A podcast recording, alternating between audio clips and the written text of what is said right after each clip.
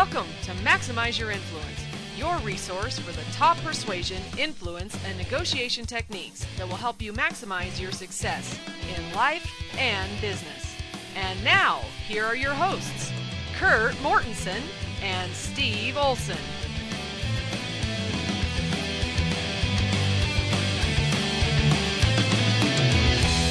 Welcome to another episode of Maximize Your Influence. Glad to have you here. I am Steve Olson alongside Kurt Mortensen. Beautiful day in the Salt Lake City metro area today, Kurt. What's the latest? I guess you've had to put the boat away for the season already, even though it's such a nice day. No, I have not. Oh, you I have, have not. not. People have told me to, but I have a neighbor that's willing to go out with me for that last final run. It doesn't matter that the water's fifty degrees and the air temperature's sixty degrees. I'm not a fair-weathered fan. Okay. That is kind of surreal, though, when you're you're out on the lake wakeboarding and all the trees are orange and red from the leaves turning. It just doesn't really fit, but it's a pretty cool experience. It's cool. There's snow on the mountains, and I remember doing that in California where you could go to the beach or snow ski in the morning and the beach in the afternoon. So it's kind of that time of year where you get a little bit of everything. Little bit of everything. Well, that's great. That's great, and probably your last run of the year. We can certainly handle that. It's going to get a lot colder. It's going to get worse before it gets better around here. That's for sure. That's true. The snow is coming. So all you people in uh, San Diego, you're about to remember again why you pay such high property taxes. You're going to be laughing at us for the next few months while you have the best weather on planet Earth. So true. So true. Yeah, I actually picked up my dad at the airport today. He had been down in Brisbane, Australia, Uh, for a couple of weeks. He's uh, he's in a, a big network marketing company, and they're just launching into that part of the world. And beautiful, beautiful weather down there right now, and very, very expensive products, he told me. It's the Australian dollar is right about where the U S dollar is, but everything costs so much more. I mean, they're spending, he and his uh, and my stepmom, they'd spend seventy dollars, eighty dollars on just a standard dinner, a restaurant that's just not that great. You know, that's something to hear at like a Chili's or something. You might spend, I don't know, thirty dollars, forty dollars, and it's almost double down there in Australia. It's crazy. Wow, I didn't know. Almost, I thought it was a little bit closer to ours, but that's an expensive meal if you keep doing that three times a day. Yeah, it can certainly add up in a hurry. Add up in a hurry. And it's funny because I wanted to talk about an article today that kind of goes off of that line. And we're going to spend more time on the show today on the mental side of persuasion, because we've all kind of grown up being taught how to behave about money and how we should think about it. And I think that's why so many people have trouble being in sales, because you're really taught to not ask, well, how much do you make? Or what about this? Or can I have that money? Right? We're not taught to do that. But if you're in sales, that's exactly what your job is. It's just a, a fancier way of saying, hey, can I have some money? The only two professions where people really admit what they make, well, not always, is sales and network marketing, right? Other than that, we're taught not to, we're not allowed to talk about that. Yeah, we're not allowed to talk about it. I have a, a family member. I won't go into details as to who. I am very confident that they are not, and that's why I'm willing to bring this up. They, they wouldn't like a show like this, but she'll just go around and ask people, well, what's your house payment? What's your car payment? Like it's nothing. Like, what's the weather like? These questions are of equal equal weight to her. And she just, for some reason in her upbringing, didn't get that filter. So maybe she should get into sales. Shoot back and say, well, how much do you weigh? Oh, yeah. In my experience, though, using that kind of flip logic on somebody like her, it's a lose-lose scenario. You just got to pack up and go home. When people are missing those filters, it doesn't matter what you do, because it's going to always take that strange turn that you didn't prepare for because the filter's missing. You are not playing on an equal playing field here. Not at all. Don't try to use logic as your benchmark. Well, a great article, and, and it's actually been out for a couple of months, but it came to my attention just a few days ago. It was published on August twenty-ninth of two thousand thirteen, and it was uh, posted in the Washington Post. And the headline of the article is, Poverty Strains Cognitive Abilities, Opening Door for Bad Decision Making, a new study finds. And it's pretty interesting because I see this a lot for much of what I do for a career. I spend time going into neighborhoods where many of the properties are, are rental properties, and you can sometimes end up in neighborhoods where it's a lot poorer than the surrounding area. And it really does make you think, of why is this the way it is? Why is everybody in this neighborhood a low income level? Why did they move here? How did they get to that point? And it's one of those chicken and the egg kind of things, isn't it? Because we notice that they always have these certain problems that if you're on the outside, and I don't mean to sound stuck up if somebody's having a hard time with money right now, but when you're on the outside looking in, these are obvious solutions. But when you're mired in it, it's not so obvious, is it? No, you really get stuck in the, the pity, the blame, the lack of focus, the desperation, the lack of vision. All those things just suck the life out of you and just drain you mentally to where, even though it's right there, like we say, the acres of diamonds, even though it's right there, you can't see it. Yeah. Well, let's give the, the listeners a, a snapshot of this study. And I'll, I'll just read a brief amount of it and we can comment on it. But as a part of the study, researchers conducted experiments on two groups of subjects, low and middle income shoppers in a mall in New Jersey and sugarcane farmers in rural India. In the mall experiment, shoppers underwent a battery of tests to measure I Q and impulse control. However, half the participants were first given a teaser question, what they would do if their car had broken down and needed fifteen hundred dollars worth of repairs. Designed to put a pressing financial concern at the forefront of their thoughts. In India, researchers tested the cognitive capacity and decision-making of farmers before the sugarcane harvest, when they were most strapped for money, and afterwards, when they had fewer financial woes. The results showed that people wrestling with the mental strain of poverty suffered a drop of as much as thirteen points in their I Q, roughly the same found in people subjected to a night with no sleep. And the study, the researchers go on to say that poverty is the equivalent of pulling an all-nighter. And some other terminology they went on to use is it uses up a lot of mental bandwidth. Being poor, not having a lot of money, is a tremendous strain on, on the horsepower of your brain, so to speak, so that when relatively obvious decisions are presented, you don't make them as well. And this just spirals out of control to create more and more poverty. I thought that was a pretty interesting study that they came up with here. Yeah, I knew it was an issue, but that's a lot bigger issue than even I thought as far as just sucking that energy, the I Q out of you, the hope, to where it's definitely a downward spiral that's hard for many people to get out of. It really is. So they, they say that when you have any kind of problem in life, it's best to zone everything else out and focus one hundred percent on that. But even in the case of poverty, whatever one hundred percent focus you can muster, it's just not as potent as it should be to solve a lot of problems. So I guess we can see then why it's so hard for many people to get out of the situation when you're at a thirteen-point I Q deficit whenever you're making a decision. That would be pretty tough to do. Yeah, not only that, making the decision, your I Q's lower, and but you're surrounded by people that have the same I Q, I guess, the same challenges, the same issues, and it's just everyone pulling everybody down to where, wow, getting out's tougher and tougher nowadays. Yeah. Yeah, the researcher said, picture yourself after an all-nighter. Being poor is like that every day. Be walking around with Dane Bramage. Dane Bramage, that's right. Dane Bramage. Well, my wife and I are, we're about to have our third baby here at the end of December, and we're kind of dreading the, the newborn fog that's going to come because we've done two already, and, and we know that, hey, the sleep situation, it is not ideal for three or four months. And just the fear of that, kind of like we were talking about on our last podcast and how the U S was using these sleep deprivation techniques on uh, accused terrorists down in Guantanamo Bay, kind of feeling like, oh, wow, now I'm going to get a little bit of what those guys feel like. It's kind of like my, what'd you call it, my post-seminar, I don't know, what you call it, after teaching a seminar for three days, that fourth day, I'm like, huh? What? Oh, yeah, the post-seminar depression fog. Uh, yeah, it was just a fog you couldn't take. I mean, after three days of giving all your energy, it was just like, what? what? Well, I know, because see, I, I would be responsible for a, a lot of the details around the edges and keeping things smoothly.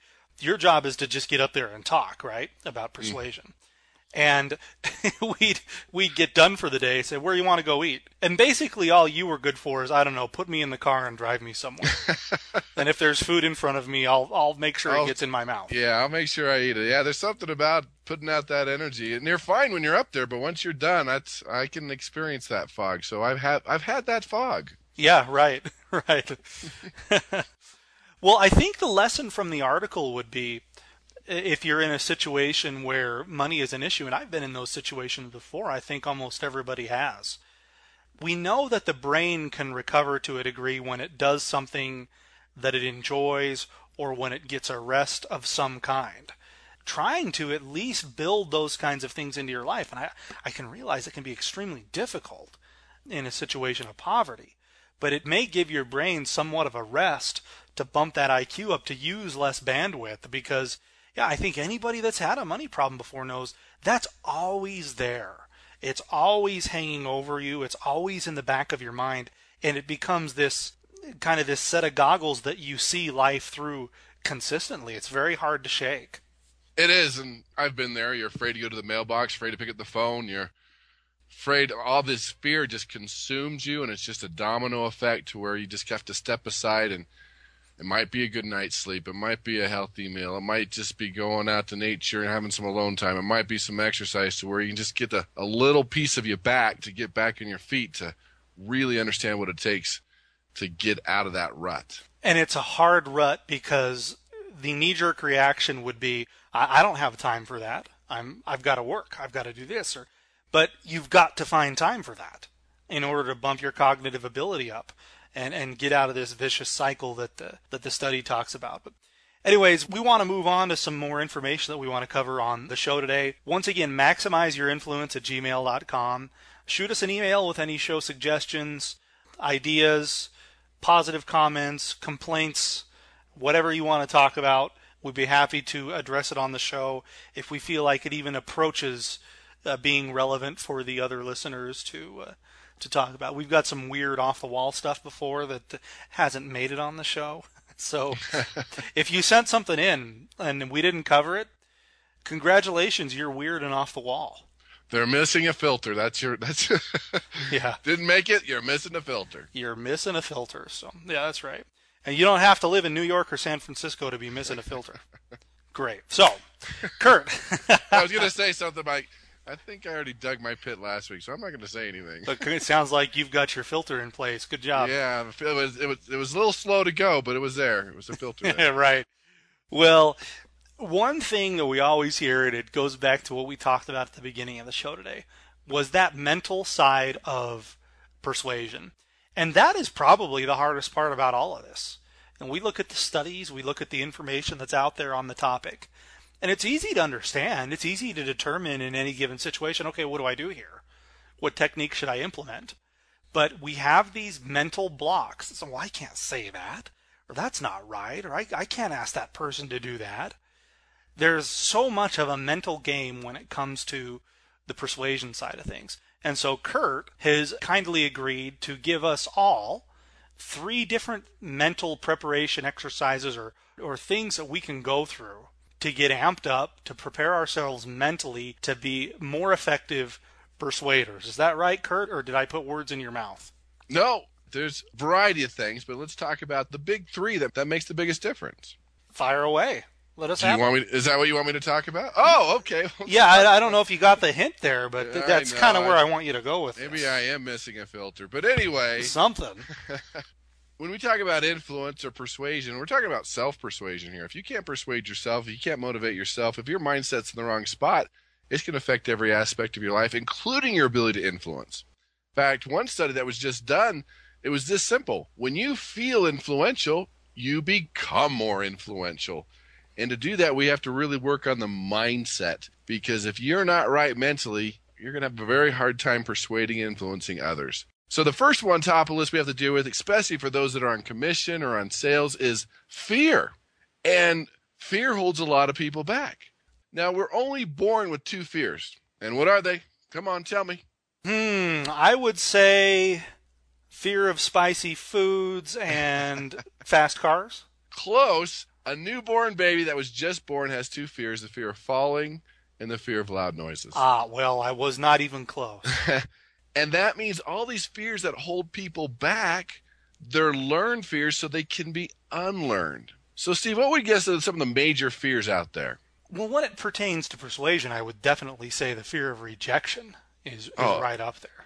Fear of rejection, the fear of criticism, the fear of failure, the fear of no. We have a lot of people that are a fear of success. Now, I don't know if they're afraid of driving a nice car or something, but people have a lot of fear of maintaining that success. Yeah. And we have to really address those fears and know that really sucks the life out of us. And I think fear even drops us a few I Q points too, to where it consumes us. It's all we're thinking about. And as a persuader, you need to learn to follow your heart and know that, okay, it might be a fear of public speaking. It might be a fear of criticism. But when you have passion, when you know on the right track, when you know you're changing lives with your product or service, it becomes much easier to overcome those fears, to know that you're on the right track. Every millionaire has a story of the list of people that told it wouldn't work, they can't do it, don't try it, what are you thinking, you're stupid, go back to school, whatever it is, but they follow their heart. And you know, my one of my favorite stories is Bill Gates, founder of Microsoft, went to Harvard at a very young age, spent a couple years at Harvard, and after two years, his heart was telling him, hmm, I need to start a computer software company. If I don't, nobody else will. And nobody even knew what software was back then. And can you imagine when he went to go talk to his guidance counselor? Oh, I'm, I'm going to quit Harvard and do this. The guidance counselor would say something like, are you crazy? Stay here and get a four-year degree and go work for a large company like Enron, for example, because they'll take care of you. So addressing those fears, really learning to follow your heart's a big part of that. That would be the first one. Yeah, okay. So addressing the fears, and I think you're implying there, correctly so, that following your heart is the exact opposite of being fearful. It is, because when you have that passion, you're following your heart, the fears are still there. Just like as I train public speakers, okay, you're going to have butterflies. Okay, now just get them to fly into formation. That's all we want. So it's okay to have that fear. We're just going to funnel it and say, okay, we can do this. We can address that. So when you have passion, when you're following your heart, the fear will start to erode away to the point where it'll be a non-issue for you. I've found that when I'm feeling fearful, it's to me, it's because there's something unknown. I don't know what's going to happen, if A or if B or if C. And it's become a very good way to, for me to just not really be afraid of anything at all, to think through, okay, what really will happen, to study it out and to know. And when I take away the the unknown factor, I'm almost never fearful. And then this the second thing, too, would be you've got to have some kind of a mentor or somebody that has been there, that, like you say, Kurt, helps people know you're on the right track. You're doing this the right way, because so many times in especially sales or running your own business, there really isn't a one hundred percent correct way to do it. There's lots of guidance. There are lots of ideas along the way, but it's hard to tell if you're going in the right direction. And so having somebody that has been there to, to really shepherd you along the way takes so much of that fear away. And it just massively reduces the learning curve. And that's the power of a mentor. When you blow it, you make a mistake, you have a failure, they're like, yep, good job, I did that too. You're like, oh, okay. And it's not that big of a deal. And you mentioned something really important too, is the unknown. And humans, whether it's yourself or your prospect, that humans like the known pain is easier to handle than the unknown pain. So the known pain of going to a job that you hate, that's sucking the life out of you, you can handle it because you do it every day, versus the unknown pain of quitting your job and finding a job. What if you don't find a job? Is so stressful for people, they just go back to the known pain because they know they can handle it. Yeah, yeah, that's that's that's definitely true. You've told that story about the guy walking down the street in a new neighborhood that he moved into, and he hears a dog howling in the distance. Uh, the, and the dog's obviously in a lot of pain. And he keeps walking, and it's getting closer and closer. And finally, he sees an old-timer sitting on his porch in a rocking chair, and this dog is laying down next to him, howling in pain. And the guy says, what's wrong with your dog? And this old-timer says, well, he's just laying on a nail. And the obvious question is, well, why doesn't he get up? And the old-timer says, well, it doesn't hurt bad enough yet. And it's because the dog knows, hey, well, at least I know how bad it hurts here, right? And that's so true with human behavior. So true. Oh, yeah. I, I've seen so many people, people very close to me, that it's easier to complain than it is to change. It is. And that's to complain or to blame than to admit you're wrong or to change your habits or anything that you do. Absolutely.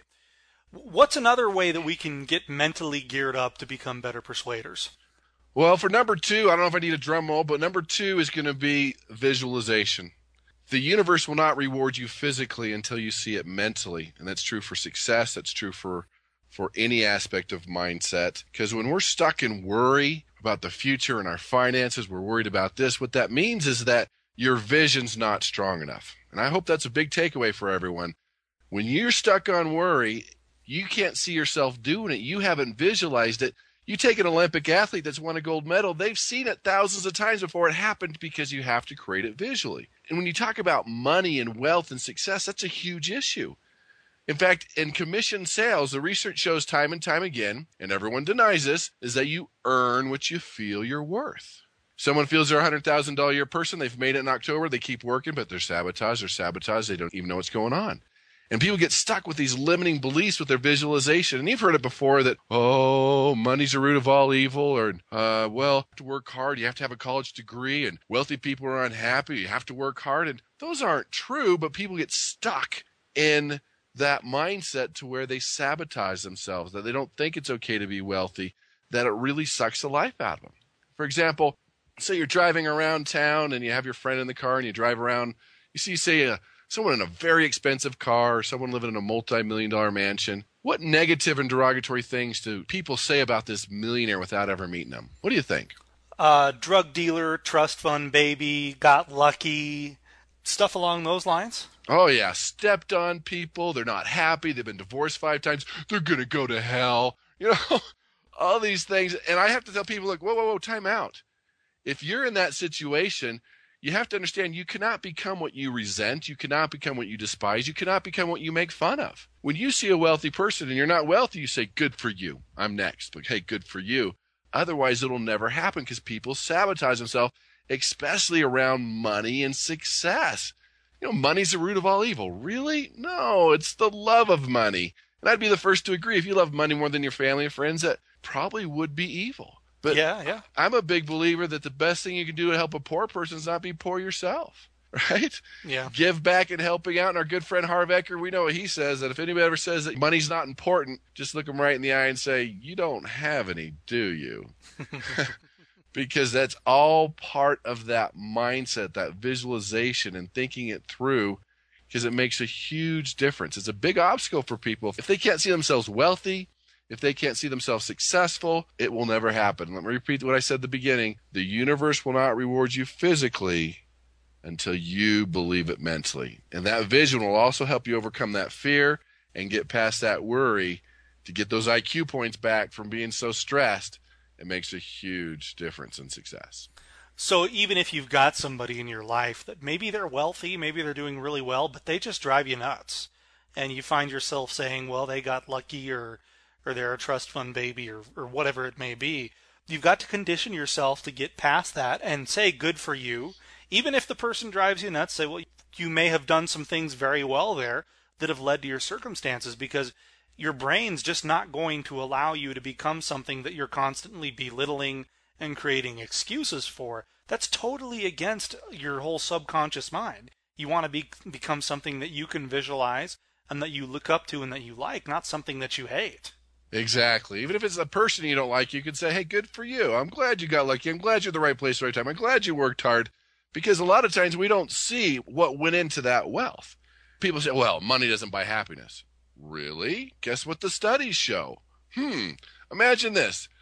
You don't have to worry about retirement. You're vacationing more. You're spending more time with your family. You're giving more time to your charity. Hmm. Do you think that person's a little happier than the average person? Yeah, yeah, good point. And people, they get stuck on that. The only people that say that are the people that don't have it, and people get stuck in that mindset. Yeah, it does. Now, money makes you more of what you already are. So if you're an S O B before that, you're more of that. But for the most part, when we're not when we talk about wealth, we're not talking about trust fund babies or, or movie stars. We're talking about the average person that's earned it. It does create more happiness. And guess what? Even if somebody didn't earn it, you'd take it anyways if that was the route, right? Absolutely. You'd say, okay, that's fine. It's that line from Fiddler on the Roof, if riches are a curse, may God smite me and may I never recover. And that's true. The people, they complain about it. They have all these negative things. That, well, can I give you a million dollars? They would probably take it every time. Yeah, don't hate luck. Don't think that, ah, oh, luck, he's just lucky, because, wow, you'd take it in a second if it was presented to you. Now, what about number three, Kurt? Number three, I'm going to put on the list, and one thing that really we really know about millionaires and successful people, we're going to put on the list. We got to put on personal development. You know, you can pat yourself on the back for listening to this podcast, but let me just tell you, that personal development is a huge issue to success. Harvard study shows that those that are learning and growing every day, they're more optimistic about life. They're more enthusiastic about where they're going and what they're going to accomplish. But those who aren't learning and growing every day become very negative, pessimistic, and doubtful.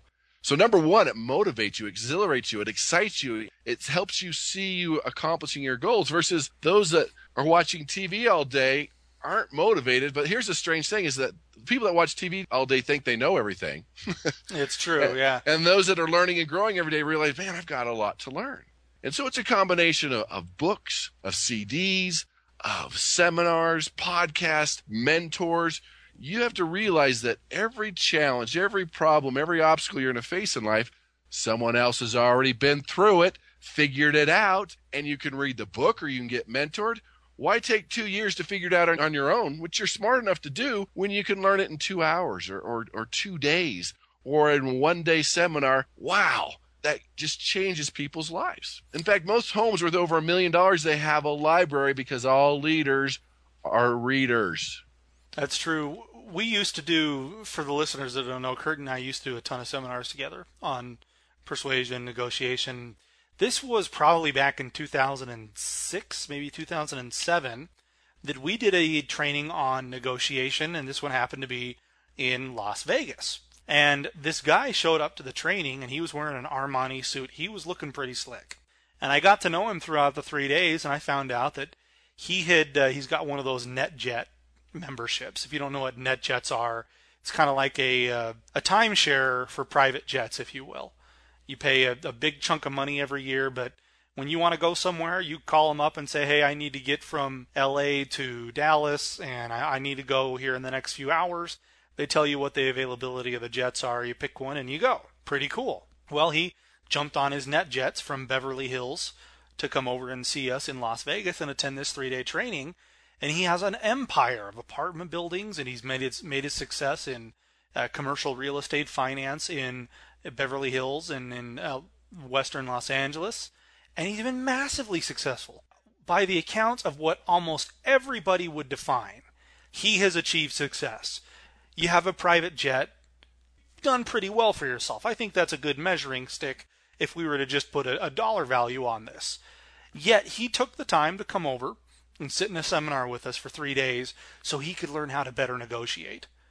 I just always found that amazing, that he hadn't lost that fire for learning and growing. Because when people go broke, when they're having a tough time, I've noticed that personal development is probably the first thing to go. They stop reading, they stop growing. They're too worried, the bandwidth's all getting sucked up with other things. But it's the ones who can replace their negative thoughts and start taking up what bandwidth they do have with good information that inspires and motivates that can break out of the cycle. I don't know. What do you think about that?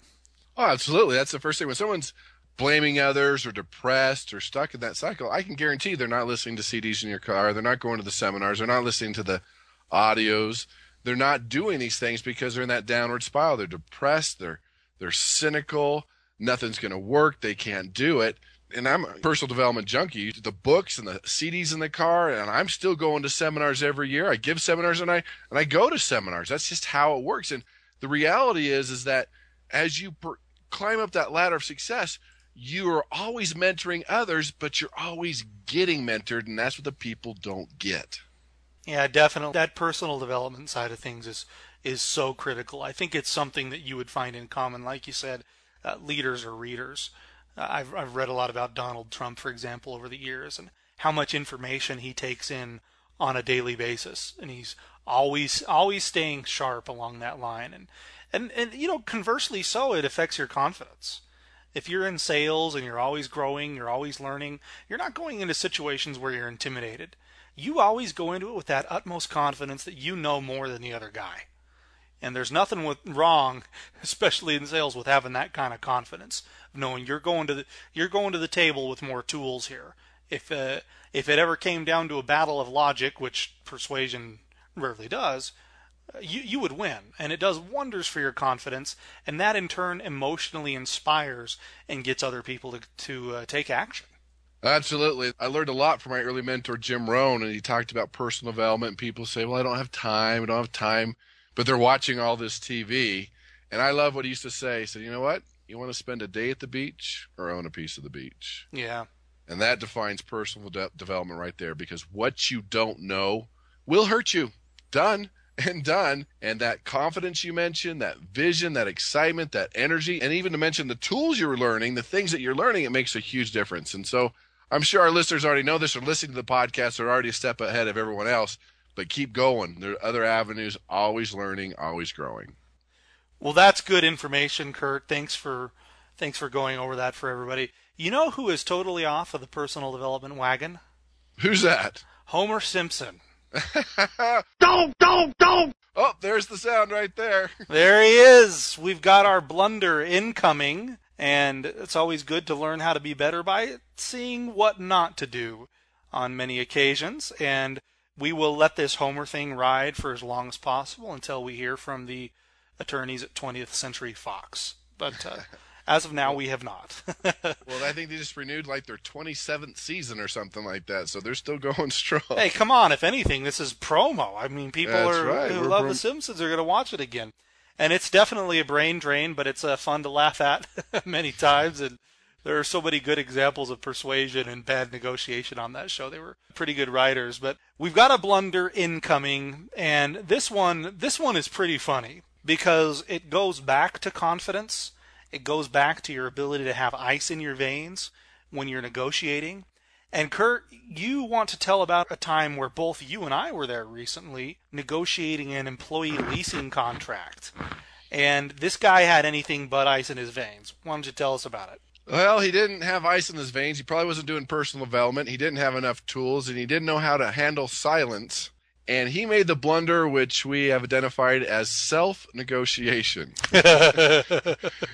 And he cost himself a lot of money. In fact, I think the deal became so bad for him, I doubt the company made any money. But this scenario, he came in thinking he was going to do a data dump. And we had heard enough about employee leasing and the pros and the cons. We just wanted the bottom line. And for those that aren't familiar with employee leasing, they get a certain percent out of the overall gross, or at what you pay out to your employees. That's how they make their money. And they were talking about the different things, and you get insurance, and you do this and the data. I'm like, okay, what's the bottom line? What's it going to cost? You know, that cost question. And he's, oh, well, three percent. And then there's just silence in the room. No one said anything. And you remember in negotiation, they have to remember how to handle silence. And then he's, okay, well, two point five percent. We can probably do it two point five percent. And there's just more silence, and it was kind of intriguing to watch. He's, oh, well, two percent. We could do two percent. We don't do two percent overall. We can do that if we adjust this and do this. And he said, well, one and three quarters. And then eventually it was one point five percent. If that's a fifty percent difference between three percent and one point five percent, and we didn't say anything. He just started negotiating with herself. We were just sitting back kind of smiling on the inside, and he totally, I don't know if I can say this, screwed himself and his company of what we would have paid three percent. We were at three percent was good. We didn't know any different. three percent wasn't that bad. Yeah. And he came back, and we got a great deal, and we didn't even say a thing. But he was talking. Why were we going to stop that steamroller? It was heading downhill fast, right? And we could see it coming. He just kept going and sweating and getting red and sweating and getting red and self-negotiating, self-negotiating. And I can guarantee you we slept better that night than he did. Yeah, well, and a little bit of background just so everybody understands. Kurt has this face that he does.